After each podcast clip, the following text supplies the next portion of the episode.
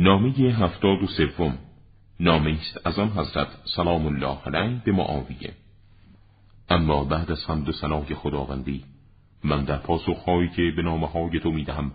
و به نامه تو گوش فرا می‌دهم نظر خودم را در این مورد به جا نمی بینم که به امید اصلاح تو نامه هایت را بخوانم و پاسخ آنها را بدهم و در یافت واقع را که به دنبال آن امید کاری مصلحانه انجام بدهم نابجا می بینم.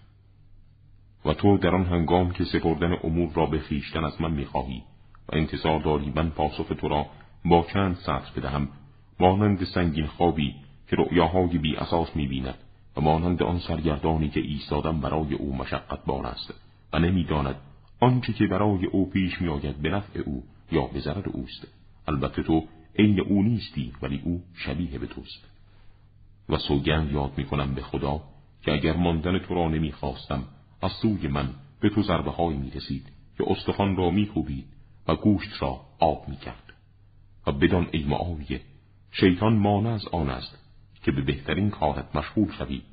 و به سخنی که خیرخواهی تو در آن است گوش فرا دهی.